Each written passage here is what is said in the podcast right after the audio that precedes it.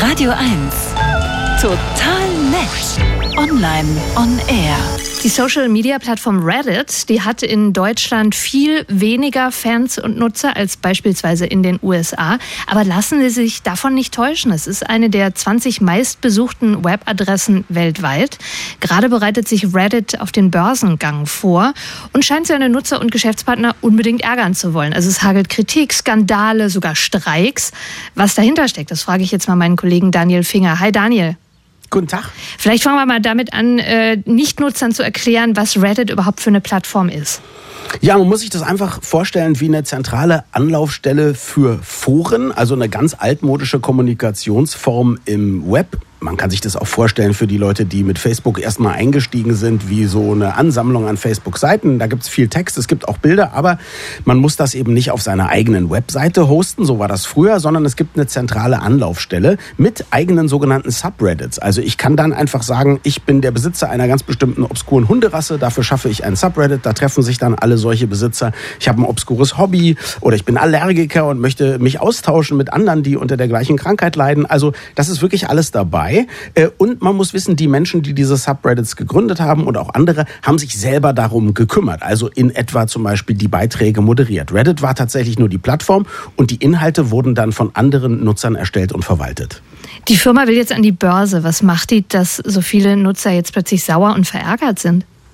Also die erste Kontroverse, die es gab, war im Prinzip auch der Anlass, warum Reddit auf einmal denkt, sie könnten ganz, ganz viel Geld damit verdienen. Ähm, dadurch, dass ja immer mehr äh, künstliche Intelligenzen, diese großen Sprachmodelle, von denen haben wir schon gesprochen, äh, jetzt rauskommen, die mit Daten aus dem Internet trainiert werden, äh, sagt sich Reddit zu Recht, Moment mal, die trainieren das Ganze ja zum Beispiel mit all unseren Subreddits, die öffentlich sind. Da wollen wir Geld dran verdienen. An sich kein schlechter Gedanke, nur Reddit hat vergessen, dass die Daten ja gar nicht von ihnen ihnen kommen, sondern von den Nutzern. Und die haben sie erstmal überhaupt nicht irgendwie berücksichtigt.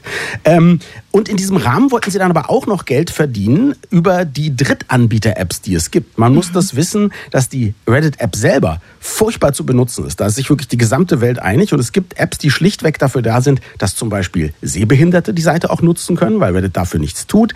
Es gibt auch Apps, die das Moderieren dieser vielen, vielen Foren überhaupt erst vernünftig ermöglichen oder einfach auch dafür sorgen, dass das Ganze flüssig funktioniert und damit Spaß macht.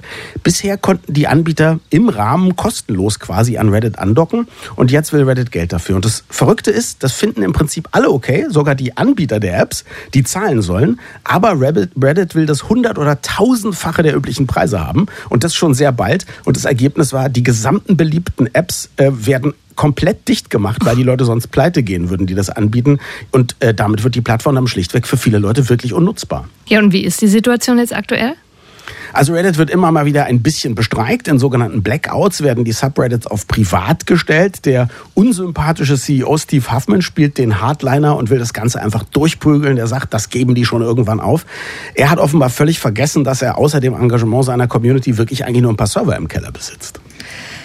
Okay, also was meinst du, wie sich's entwickeln wird?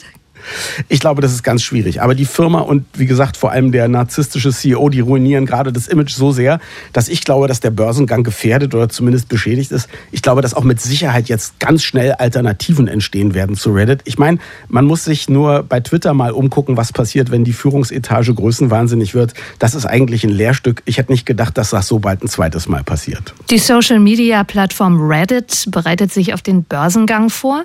Welchen Ärger es da gerade gibt, hat mein Kollege Daniel Finger zusammengefasst. Weißt du, wo ich immer noch dran hänge? Sag mal. An der obskuren Hunderasse, von der du vor ein paar Minuten gesprochen hast. Was ich könnte das für eine sein? Ja, genau. Alle. Es sind alle. Es sind alle. Zu geil. Danke fürs Gespräch. Danke auch. Bilder im Kopf.